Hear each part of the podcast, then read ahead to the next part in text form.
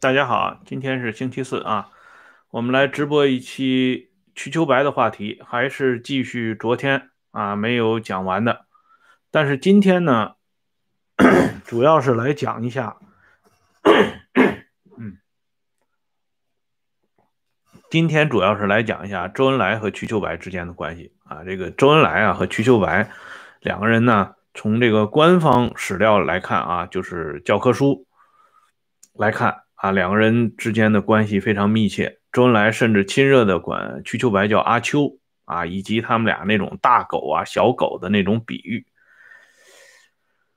在今天这个节目啊开始之前啊，我先简单说一下，昨天我已经在会员频道里边跟所有的会员朋友们说了啊，从昨天开始，星期三开始，咱们的温向说时政的会员频道要有一个新的升级。就是要扩大这个会员频道播出的频率，同时呢，继续保证它的质量。针对呢一些每天都在发生的跟民生热点、跟时政话题息息相关的这些内容呢，展开一个探讨。所以昨天和今天连续两天都加播了两期会员节目，啊，请这个目前还没有了解到这个事情的会员朋友们可以。去看一下这个温相说时政的那个播放列表，那里边呢就有这个这两天加播的节目，你们可以没赶上直播的可以看录播，可以看回放啊。以后就是这样，一周呢，呃，怎么样也能保证三次左右啊。这个之前我就跟大家承诺了，这个前一段时间因为这个。很忙啊，这个因为我不是这种职业做这个自媒体的，我自己还有一摊事情啊，所以呢，这个抽不开身来。那个时候呢，暂定为每个星期六会员直播一次，但是现在呢，啊，这个六月份以后，这个时间就空余出来了，这样呢，就可以腾出更多的时间来把这个会员频道更好的进行一下改装啊。这件事情呢，希望大家周知。好了，咱们还是回到今天的党史的话题上边来，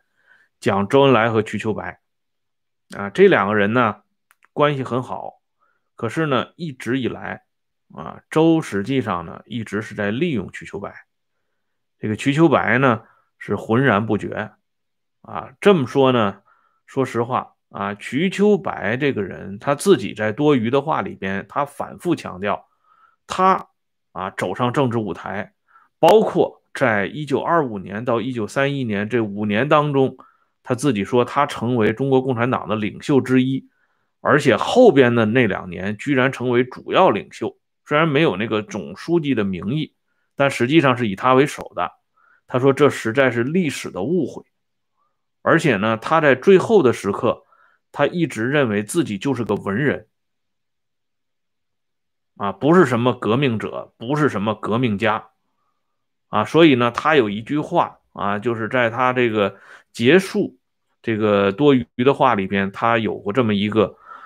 自我总结的教训。他说要磨练自己，要有非常巨大的毅力，去克服一切种种的异己的意识，以及最微细的异己的情感，然后才能从异己的阶级里完全跳出来，而在无产阶级的革命队伍站稳自己的脚步。否则，不免是捉住了老鸭在树上做窝，不免是一出滑稽剧。他一直啊认为自己是那种啊被捉住的老鸭在树上做窝，那是怎么做都做不成的。他是被动的接受的这一切。那么现在呢，我们就可以回顾一下周恩来和瞿秋白他们之间的这个关系。这里呢，我给大家举一个例子啊，这个郑超林呢。晚年就是中国很有名的啊托派郑超林啊，他晚年写过这个回忆录两大厚本啊，就是在这个回忆录当中呢，讲述他和陈独秀之间的这个关系，以及他在中国托派里边的这些历史渊源。郑超林这个人啊比较倔强，他的一些回忆呢，说实话有些东西呢，这个主观性比较强。啊，对人的看法呢，完全是以这个他们这些人是如何对待陈独秀，以这个立场为依归。这样呢，他这个书中对一些历史人物的章匹呢，不免要带上浓重的个人色彩。所以我们在阅读这个回忆录的时候呢，这一点应该不要被他给带节奏了啊，因为不是说中国托派就是怎么无辜啊，就是怎么光明啊。不是这个意思啊，但是呢，郑超林的回忆录却填补了诸多的空白，特别是这个早期的党内的一些斗争，还真的没有哪一个人哈像郑超林写的这么 详实，而且呢，深处的很多触角值得我们去深度的挖掘，这样呢，就把这个。早期的党内的斗争和后边啊一系列的斗争联系起来，做一个有机的剖析啊。郑超林这个回路的价值主要是在这里。那么他讲到最初的啊，当初陈独秀他作为这个党内的第一把手，也同时是大家长。你像瞿秋白啊、张国焘啊、周恩来啊这些人，实际上都是陈独秀的学生来着啊，包括王若飞啊，都是陈的学生。啊，而且呢，也是陈的晚辈，所以陈独秀呢，在党内不仅是有最高领导人的地位，他同时还有家长的身份，所以他在开会的时候啊，对这些人的这种态度，那自然而然跟一般人就不一样了。啊，所以那个时候呢，瞿秋白他们呢，就主张支持蒋介石国民政府北伐，但是陈独秀就反对，陈独秀认为呢。如果给了广州国民政府北伐的机会，那么国民党会不断的得分那蒋介石呢就不就会不断的做大，到了那个时候呢，我们恐怕就控制不住局面了。张国焘就反对陈独秀，陈独秀一看张国焘反对啊，你当年你就是我手下的学生，我是北京大学的，虽然啊欺师灭祖，在这里反对我，所以呢。陈独秀就站起来，把这张国焘臭骂一顿，骂的张国焘头都抬不起来，啊，也不敢还嘴，啊，因为那是老大呀，没有办法。张国焘出来呢，就发闷气，跟瞿秋白说：“说这成什么了啊？这是中央的会啊，他在这里耍家长脾气，啊。”瞿秋白就说：“算了吧，这个老头子啊。”瞿秋白一直尊称陈独秀为老头子。说老头子就是这个脾气，你我也不是今天才知道的啊，忍一忍就过去了。张国焘说不能忍，这个事情不能忍啊，我们要商量一下啊，这个明修栈道不行，那就要暗度陈仓。张国焘的暗度陈仓是指的什么呢？让陈独秀去找共产国际的代表啊，不是让陈独秀，让瞿秋白去找共产国际的代表啊，主要是找鲍罗廷、罗毅他们这些人。啊，因为瞿秋白是经张太雷的介绍，张太雷结束了翻译工作之后呢，把鲍罗廷的这个翻译工作介绍给了瞿秋白，瞿秋白就成了鲍罗廷的翻译了。啊，这是瞿秋白之所以受到共产国际以及莫斯科关注的由来，跟苏联人就搭上桥了。这样呢，瞿秋白就把这个情况跟苏联人讲了，共产国际方面呢。嗯，就问瞿秋白，你们是什么意见啊？怎么应对这种局面？因为共产国际也是赞成啊国民政府北伐的，所以陈独秀现在跳出来这么反对，共产国际是不满意的。那瞿秋白他们呢，就说如果是这样的话呢，我们认为啊，陈独秀同志呢，他的反对不是最坚决的，反而是陈独秀旁边的这个彭树之，当时担任。中共中央宣传部部长的彭树之，他说主要是彭树之在这里呢没起什么太好的作用，这样呢，共产国际方面就决定啊把这彭树之的费用给他停了，啊不给他拿钱了，那看看这个彭树之，啊还有什么章法？哎，这个把彭树之的经费停了以后呢，就把彭树之的钱给了瞿秋白和张国焘两个人平分，这样呢，郑超林就有过一个回忆。他说那个时候啊，彭树之找他哭穷，说身上没有钱花呀，一天呢空空荡荡，甚至连饭都吃不饱。可是呢，瞿秋白和张国焘他们两个人随便花钱啊，主持经费都在他们手里掐着，他们过得舒服的很啊。郑超林就把这段事情呢写到回忆录里边了。其实这个过程呢就是这么一个过程，但是郑超林后来就认为瞿秋白和张国焘你们两个人简直就是玩阴谋诡计啊，怎么能这个用这种办法对待自己这个同志呢？啊，你因为他有不同意见，你就把人经费给停了，啊，这是什么这个缺德的办法呢？其实啊，郑超林还没看到后边的那些党内斗争的办法，那比这个要严重的多。说起来，张国焘还算是文明的，啊，至少这个时候的张国焘还没有完全学坏。等到他到鄂豫皖之后，那脸就完全变了。不过呢，也能从这里看出啊，张国焘这个人鬼得很。嗯，他呢把这些这个，呃，缺德的事情呢，他知道让这个瞿秋白去做啊。瞿秋白是一个老实人，这里边也可以看出来，他同时也是个软弱的人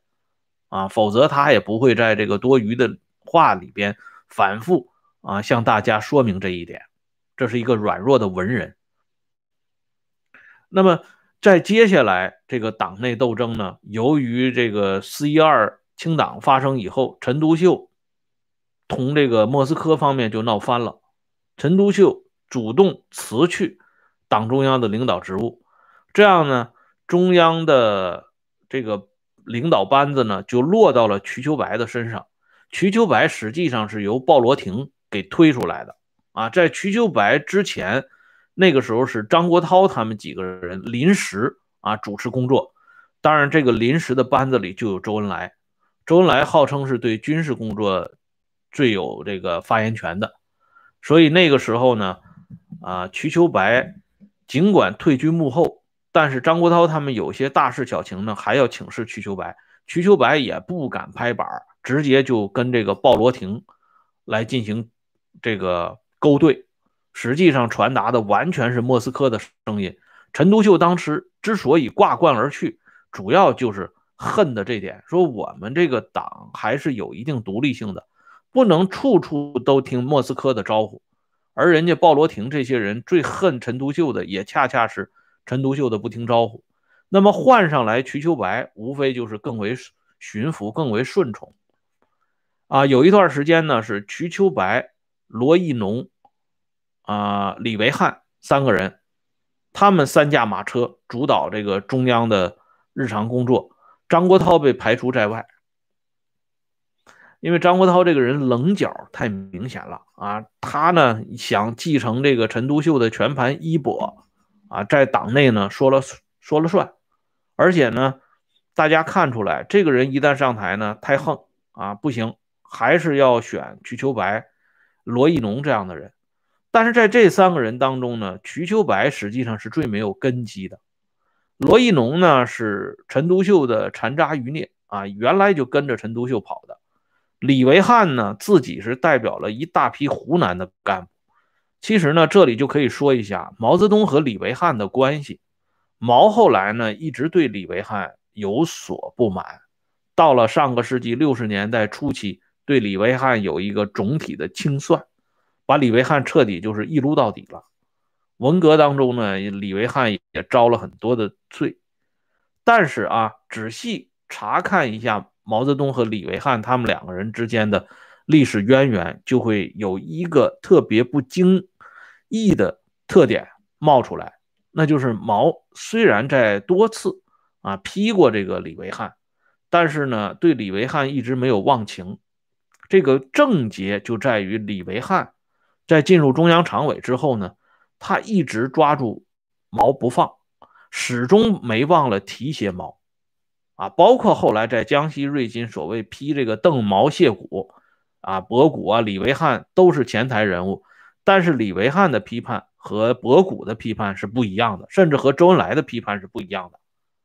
哎，所以毛泽东一直还念这个旧情，对李维汉呢没有下狠手。这样呢，这三驾马车里边，我们就来看一下啊，其实呢，罗亦农就是周恩来的影子，啊。李维汉在某种程度上跟周恩来的渊源也很深，大家当年都在这个啊外边一起这个勤工俭学啊有过留学的经历，所以呢，这个所谓的三驾马车，瞿秋白、啊罗亦农、李维汉，其实真正操控局面的是周。啊，周在这个时候就已经是啊中央这个常委的主导力量。这个我在特科节目里边呢也跟大家讲过一些。那么到了一九二七年的八七会议上上边，瞿秋白呢就被正式的给推出了。这八七会议是很重要的一次会议，因为党内的这些重要的会议，就是在革命战争时期啊，八七会议、遵义会议啊，党的七大。这几个重要的历史转折关头，谁参加了这些会议，就相当于向大家表明他的革命的资历啊！你的资历到底有多深呢？你有没有参加过一大呀、南湖的那场会议啊？你有没有参加过八七会议？有没有参加过遵义会议？这是一个标准。在这个八七会议这个问题上呢，要感谢郑超林的一个回忆。啊，因为郑超林的回忆呢，等于说是戳破了邓小平一一直以来啊自己这个给自己增添的一个小光环啊。因为有一种说法，包括邓小平年谱到现在也是这么记载的，说邓小平参加了八七会议啊，作为这个会议的记录人员参加的。但是邓郑超林呢，作为当事人，他讲，他说邓没有参加正式的八七会议。他所谓的记录人员和参加八七会议的，呃，来源呢，是他参加了八七会议前边的准备工作。到了正式开会的那天，八月七号那天，邓没有在会场出现过。这样呢，通过郑超林的这个回忆，我们就可以看出来啊，这八七会议有多重要，以至于呢，邓要给自己拉一张这个大旗做虎皮。啊，这个事情呢，说实话，邓也不是第一次干了啊。后边那个淮海战役的事情也是一个历史公案，这个我们就不详细说了。在八七会议上呢，周恩来反而呢退居到政治局候补委员这个位置上来，啊，降级了。但是呢，实权却增加了，啊，成立了南方局，成立了军事部，成立了南方局军事委员会。这三个重要的职务呢，都是由周来担纲，啊，这个在，所以在一九二七年十一月份，临时中央政治局再一次召开中央常委会议的时候，周的局面啊，掌控局面的这个形势呢，就已经形成了，啊，在这一次常委会上呢，中央就决定调整这个组织机构，不再设立部一级的机关。而在中央常委下边设立组织局，这个组织局管理的范围很宽广，就是组织宣传、军事、特工、调查、交通、文书、出版、会计以及中央妇女委员会。这实际上，这个组织局就起到了后边书记处的作用。而这个组织局的主任呢，当时是由罗亦农来担任，但实际上呢，中央认为。因为罗亦农要到外地指导工作，由周恩来代理组织局主任。这个组织局呢是有三个人组成：罗亦农、李维汉和周恩来。实际上，这里的灵魂是周恩来。而这个组织局为后边的啊这些工作呢，实际上是做了很多带有指令和指定的。那么，瞿秋白是什么概念呢？瞿秋白自己在多余的话里边他就说过。他说他跟陈独秀不一样啊，陈独秀人家是直接发号施令啊，你去干什么，他去干什么，交代的很清楚。瞿秋白没有这个权威，没有这个威望，他呢也不想啊培养自己的这个权威和威望，所以呢他就给这个啊组织部门和军事部门直接啊打招呼，由你们去承办这一切，这样呢无形当中就把这个权力。完全交到了周的手中，于是呢，就会出现一个什么样的情况呢？你像这个南昌暴动、广州暴动啊，这两个暴动都失败了，这个板子呢，却都打到了瞿秋白的身上啊。瞿秋白虽然主持会议啊，对周恩来在南昌暴动这个问题上给予了警告处分，但是周的实权没有因此受到任何损失。啊，周仍然是在幕后继续掌握军事、特工、组织这几个大的这个权限。啊，反而呢，这个瞿秋白在党内呢，呃，久而久之给大家造成了一个印象，就是左倾盲动。啊，后来为什么把他和李立三给挂上钩，就是从这个时候开始的。还有一个例子，这是陆定一回忆的。有一次啊，陆定一就找到郑超林啊，就是向郑超林抱怨一个事情。他说：“我们是一个无产阶级革命政党啊，我们在上海活动呢，要同三教九流打交道，这是没有办法的事情。但是我们应该有一个界限。”或者说，用今天的话讲，就是一个底线。我们不能跟上海滩的这些大流氓黄金荣、杜月笙滚到一起去。这个事情，中央是不是应该啊有一个很好的呃裁断？这个郑超林呢，就把这个事情后来向瞿秋白讲了，说这个陆定一同志呢。啊，有这方面的反应。陆定一当时是团中央的干部，陆定一本人参加过八七会议啊。为什么说这个老陆的资历老就在这里？但是陆定一不知道啊，他是不知深浅啊。他告的这个状，其实是告到了周恩来的身上，所以瞿秋白那个时候很为难。他后来就跟郑超林讲过，他说这个事情啊，我管不到。啊，跟这些这个黄金荣、杜月笙他们打交道这件事情，是恩来同志布置的，他批准的，他认为这样做对革命有好处，啊，经费呢也是由他来划拨的，我没有权利过问这件事情，所以你就去转告陆定一同志，啊，不要对这件事情呢，啊，再指手画脚了。实际上呢，这件事情啊，我在后边彭罗陆杨的这个文革史系列里边，我会继续提到，就是有两个节点啊，就从这时候呢就能够看到了，就是在上个世纪六十年代初，周恩来在广州有一个讲话，就对知识分子脱帽加冕，就是这个放宽对知识分子的管控。但是呢，这个事情受到了当时中央主管意识形态的政治局候补委员陆定一的极力反对。啊，陆定一呢，在北京给周恩来唱反调。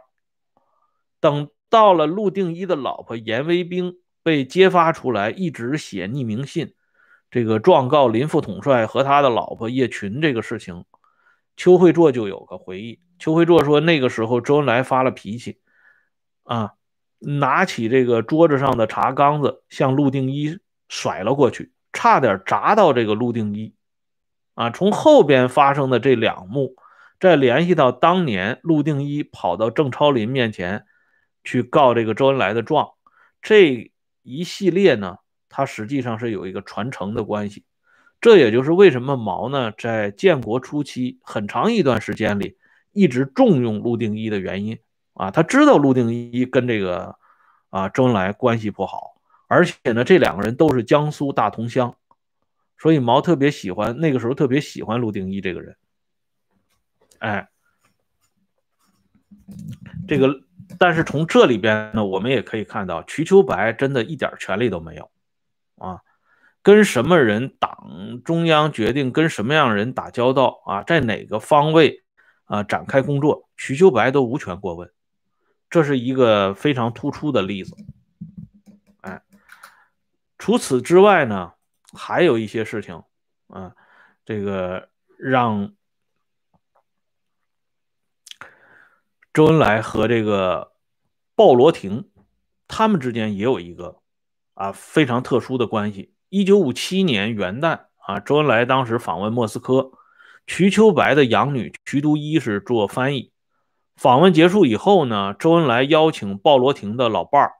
到下榻的克里姆林宫做客，并且赠送了邓颖超为他准备的一个珍贵的礼品。这鲍罗廷的老伴儿呢，手捧礼品，老泪纵横。临别的时候，周恩来紧紧地握着鲍罗廷老伴儿的双手，说了这么一句话：“他说，对于帮助过中国革命的外国友人，中国人民都不会忘记，我们永远铭记鲍罗廷。”以往呢，我们都知道啊，这个瞿秋白和鲍罗廷的关系是很密切的，以至于后来瞿秋白这个养女瞿都伊，一直是由鲍罗廷夫妇来抚养的，在莫斯科有很长一段时间。但是鲍罗廷呢，啊，在这个上个世纪一九四九年被抓了起来，啊，认为他是这个跟美国有关联，所以两年以后死在这个伊尔库茨克的劳改营，不明不白的就死了。鲍罗廷的家属一下子就变成了这个啊被株连的对象。这个鲍罗廷的老伴儿呢，也一度下落不明。到了一九五六年，赫鲁晓夫上来做了秘密报告之后呢。才把这个鲍罗廷的老伴儿给放了出来。那么，一九五七年，周恩来访问莫斯科的时候，马上就对这个鲍罗廷的老伴儿表达出这种啊深厚的情愫。其实呢，这里边就让我们看到一个小小小的节点，就是说，周其实一直在同鲍罗廷、罗毅他们保持非常良好和深厚的关系，但是周呢，绝不表露出这一点啊，因为周呢。这个人啊，他很清醒，就是说你花无百日红，人无百日好啊。鲍罗廷这些人今天在台上，明天可能就下台了。所以你看，周这个人在同鲍罗廷、布哈林，包括米夫这三个啊，对当时中国国革命起过绝对指导性作用的三个莫斯科派来的人，他们之间的关系都是非常微妙的。反过来咱们看瞿秋白，他就不行。一开始呢，瞿秋白是死抱这个鲍罗廷的大腿。到了中共六大到莫斯科召开以后，瞿秋白了解到鲍罗廷已经完蛋了啊，因为斯大林决定把他当成替罪羊，给他召回这个莫斯科，来总结他的错误。虽然短暂的让鲍罗廷担任了一小段啊劳动人民委员，那就是个过渡。随后呢，就让他去编杂志去了。这个人彻底坐上了冷板凳。鲍罗廷倒了以后呢，瞿秋白又攀上了布哈林的大腿。那布哈林亲切的找这个瞿秋白谈话，所以后来在这个莫斯科中山大学反支部局这个问题上，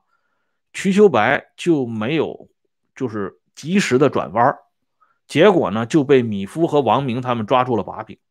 一状告到这个莫斯科斯大林那里。从此呢，这个瞿秋白就失宠了，啊，这是瞿秋白最终挨整的这个本来原因。可是周恩来呢，他也在莫斯科，这个人啊，脑子就非常好使啊。我还给大家讲一个事情，当时呢，在总结大革命失败教训，包括要在莫斯科召开第六次全国啊党的代表大会啊，中国共产党全国代表大会啊，这个在莫斯科召开。那个时候呢，莫斯科方面的意思呢，就是让陈独秀也去。因为陈独秀去了，陈独秀就是一个靶子，大家呢就可以把这些失误啊、这些屎盆子都扣到陈独秀的头上。就在这个时候呢，呃，王若飞站了出来，王若飞就不愿意让陈独秀去，他专门就表了表了态了。啊，王若飞这个人还是挺有点底线的，他就知道陈独秀如果去了莫斯科，那是凶多吉少。要知道那个时候的王若飞啊，不是什么了不起的人物啊。他虽然是陈独秀的手足和学生，但是他在党内还轮不到他说这个上句儿。但是王若飞呢，也算是舍得一身剐了。嗯，可是真正知情的周恩来。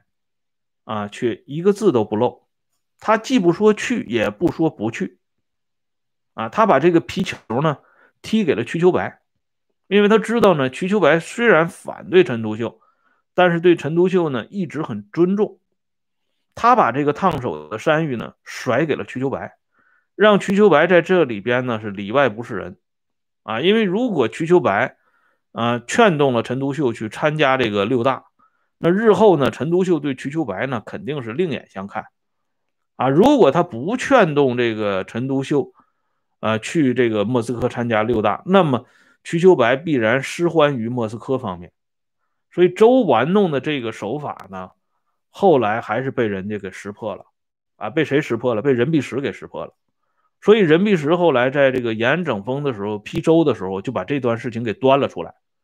说恩来同志这个人喜欢骑墙啊，当年在这个同。陈独秀右倾机会主义做斗争的时候，恩来同志怎么怎么怎么怎么样，就把这个事情，在这个四十年代的会上就给说出来了。毛对陈呃任弼时的这个发言很欣赏啊，认为这个弼时同志很有斗争性啊，敢于这个啊不留情面，把同志们的弱点都摊开了谈。哎，这是有这么一段事情。但从这里边呢，我们也可以看到周在这个。